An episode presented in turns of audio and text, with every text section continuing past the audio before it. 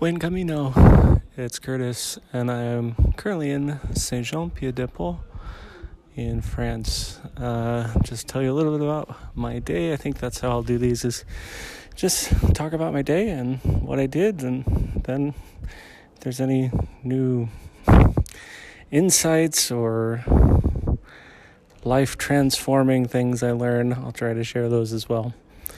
But today I left Paris this morning early, got on a train to Bayonne, and I took uh, didn't realize it when I booked it, but I was on the bullet train in Spain, so or in France, so.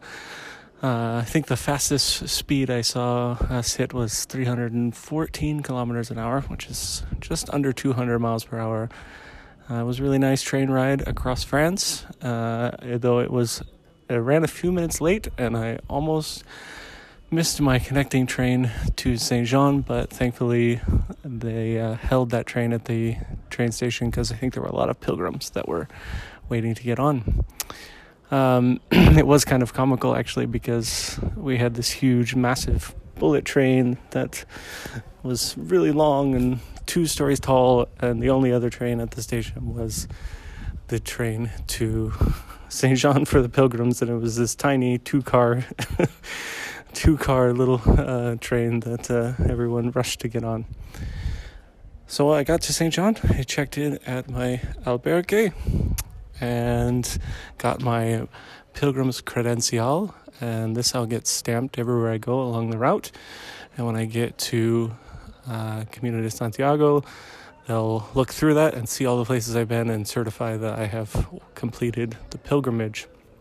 I also received my scallop shell, which I tied on my backpack, and that is uh, just a sign for other people that I'm a pilgrim on the Camino. And then I had just a wonderful evening in the albergue. Our host, Joseph, uh, and his son Matthew were uh, just overwhelmingly hospitable. And we had people from, I think, 10 or 11 different countries uh, all around the table, and he made us feel really welcome, cooked us a wonderful meal, and just was a wonderful start, I think, to our journey. So, uh, tomorrow I am going to get up early and start walking. It'll be the official start of my Camino. And um, yeah, it's been a great day. I'm a little tired, still a little jet lagged.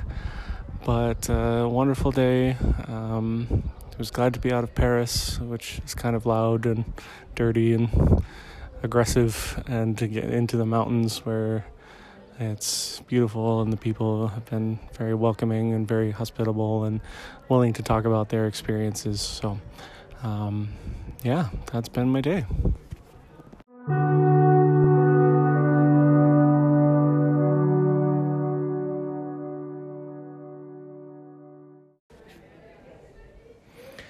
I guess if there's anything I've learned so far is to not be scared. I was just so nervous that I would get to the albergue and wouldn't be able to connect with anyone, or I would mess up something, or uh, already just I, I was so nervous getting my my pilgrim's passport. I couldn't re- I couldn't remember my address uh, when I started writing it down. I had to take a moment, and um, so I think yeah, just to embrace it. Uh, one of the things we did tonight at dinner was Joseph had us all go around and say.